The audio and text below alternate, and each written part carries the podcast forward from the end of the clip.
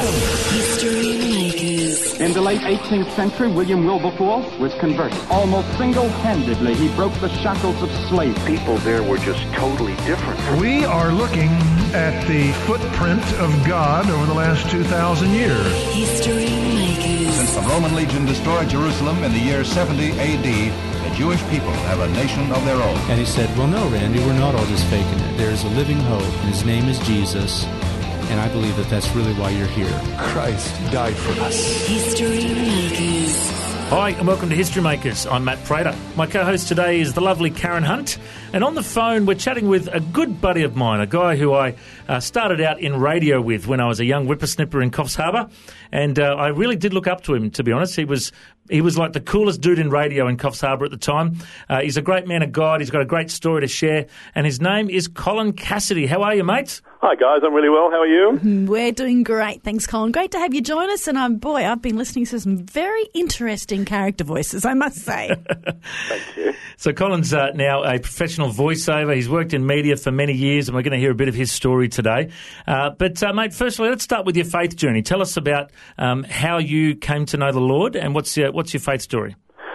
Yeah, well, I came to faith probably about the age of 19, um, way up in uh, in Coffs, Coffs Harbour uh, on the mid north coast of New South Wales. Um, had a bit of a broken childhood. Um, grew up as a Catholic uh, altar boy, actually, but kind of drifted away from the Lord in my late teens, as you do. Um, Mum and Dad split up a couple of times each, and um, really, I was just, you know, uh, looking for something. Uh, there was something that I knew was out there, and uh, in hindsight, it was it was a connection with my Creator. You know, my uh, relationship with God, really. Um, but I was on this journey, and that journey kind of it just sort of led me blindly through. You know, as as you do in life, led me blindly through. In all these experiences, I was I got involved with. Um, you know, pyramid selling schemes and success, you know, success doctrine, uh, people trying to sort of say, this is how you can, you know, be healthy, wealthy, and wise, and make lots of money, and be a great person, and, you know, you know reach your full potential. Uh, and so I, I, I guess um, as I was navigating through that, um, the Lord kind of brought all of these different people just into my life. And there was no way that they could have known that they were all, you know, coming in and just sowing little seeds. And um, there were friends of my parents who were praying for me. Evidently, they were eva- evangelical Christians. Um, I had other school friends who were getting born again. And I was working at McDonald's uh, whilst also DJing as well uh, at a, in various, you know, nightclubs and things. This is before I was saved. And the manageress there, she started to witness to me about um, about Christ and about the plan for, you know, salvation. Um, and sort of saying, you know, you realize that, you know, the reason Jesus came into the world is to die in your place so that you could be reunited with your Creator.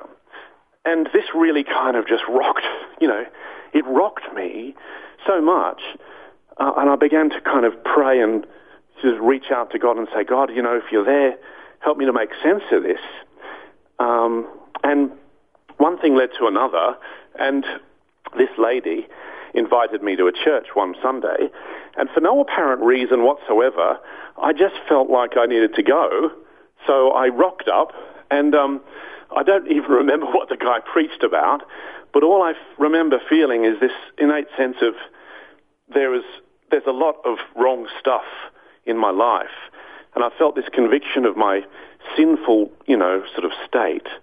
And he did this call for repentance and to receive Jesus Christ as your Lord and Savior. So I went up on stage, and before I knew it, um, I was praying a prayer of repentance, and I was in tears, and you know, I, I just received Jesus Christ as my Lord and Savior, and that's really the beginning of my faith journey. And mate, were you still working in radio at the time when you came to know the Lord? Well, no, actually, I hadn't even worked in radio before that. Um, it was only when I got saved because I was, I was doing a Bachelor of Economics, which I hated. That's a contrast. I'm not surprised you hated it.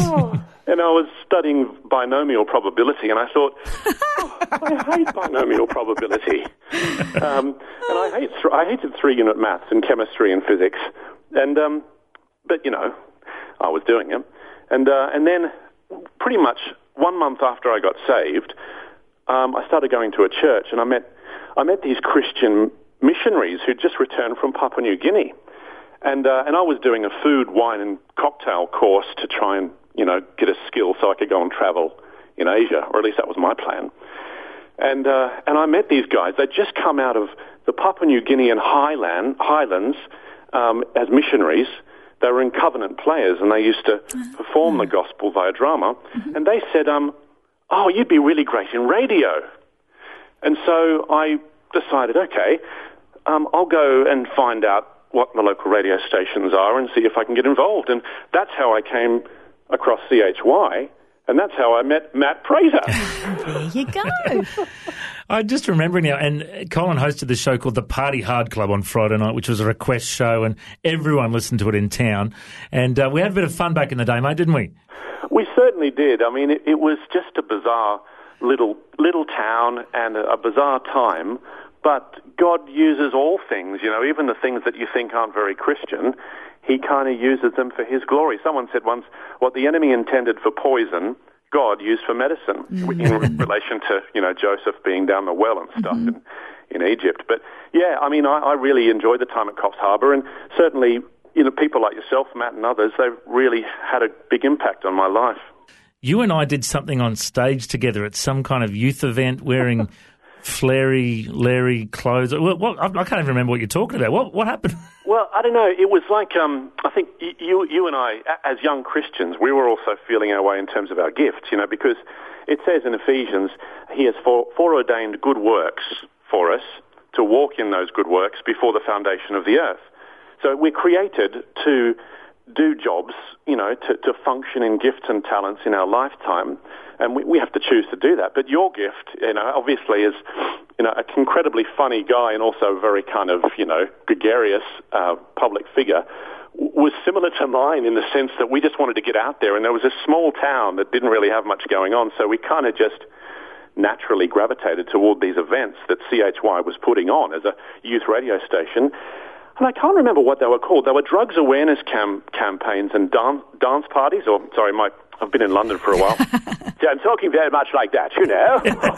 You mean dance parties, mate? Yeah, sorry, mate. Got to get into that. Yeah, there you going. Go up to the end of the sentence with an inflection like that. Um, but anyway, and I just remember there's a guy named Eden Gaha and Boys in Black or something. That's right. That's right.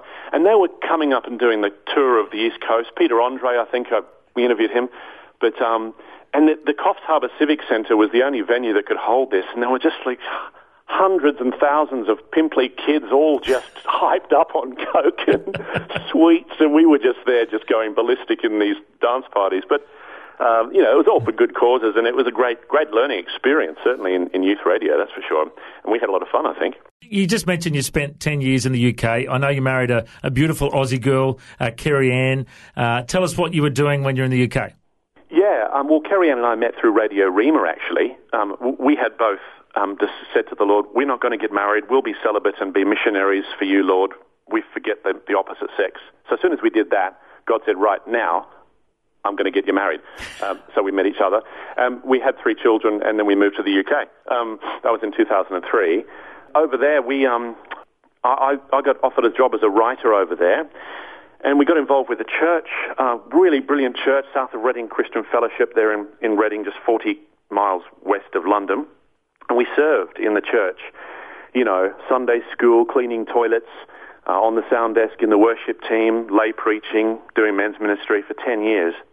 Um, and, uh, you know, during that time we had some tremendous teaching, understanding about Israel uh, and its place in, um, in Scripture and the fact that our Messiah came from the seed of Jacob and Isaac and Abraham and, and, and Israel is where he's coming back to according to prophecy. And, and we, we, um, we got our heads around that um, in, in kind of new way. Our relationship with the Lord just deepened and um, yeah, I think we just we just grew incredibly a lot, you know, during that time.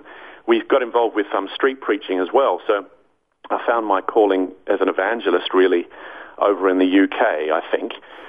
Um, and it, that led me to sort of, you know, leave my full-time work and start Bible college. Uh, and we were also doing evangelistic work with youth, um, with men, and also at a UK Bible, National Bible Week, which is held every year. We were running the children's ministry there. So as a team, a husband and wife team, that's kind of what we were doing. But um, I think it came to a close naturally, really. And I think only now in hindsight, we realize that perhaps we were, we were just in, in our natural lives being used by Lord by the Lord as missionaries uh, in the UK in a small way, in a in a small unique way. But then again, we're all missionaries, really, aren't we? In in the place that God plants us.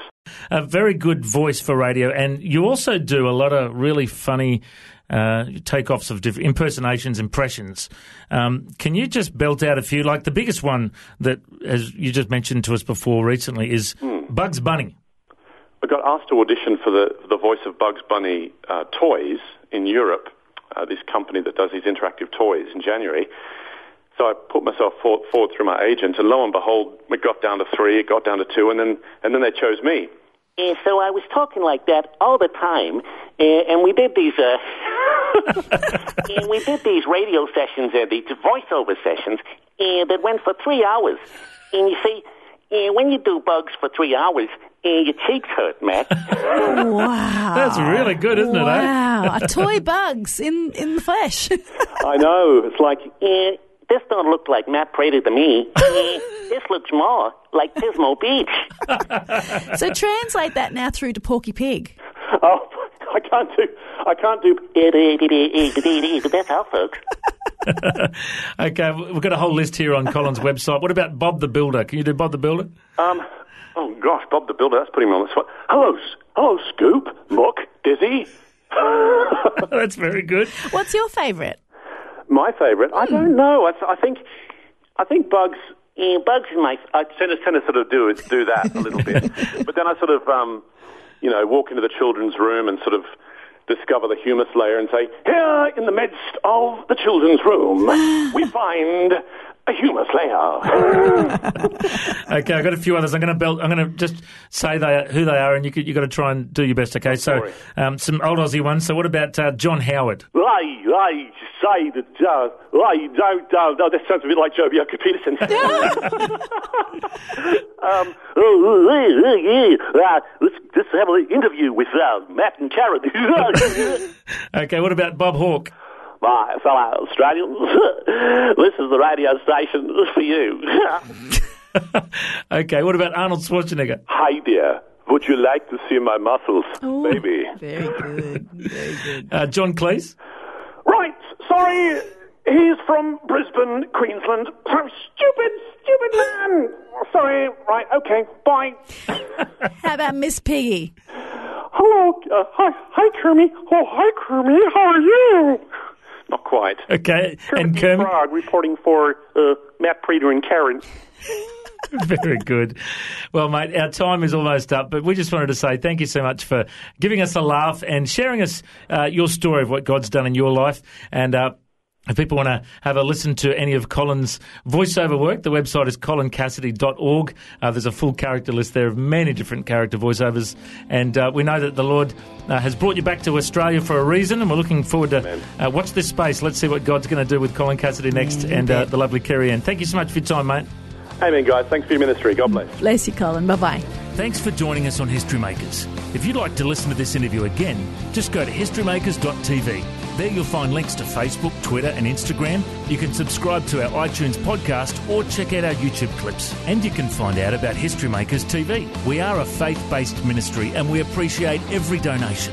You know, the vision of History Makers is to share the good news of Jesus Christ to the nations of the world. If you'd like to partner with us, send us an email info at historymakersradio.com. God bless you. Have an awesome day. I'm Matt Prater, and why don't you go and make history? History Makers. History Makers is proudly sponsored by Bible League, who serve the local church and other partners around the world by providing Bibles, scripture materials, and training to help people meet Jesus. They provide God's Word to a lost and needy world. Bible League plants Bibles in prisons, among persecuted Christians, and in poor nations, bringing the love and light of Christ into many people's lives around the world. Make history today by joining our friends at Bible League and planting a Bible that will help someone meet Jesus. Go to bl.org.au. Station sponsor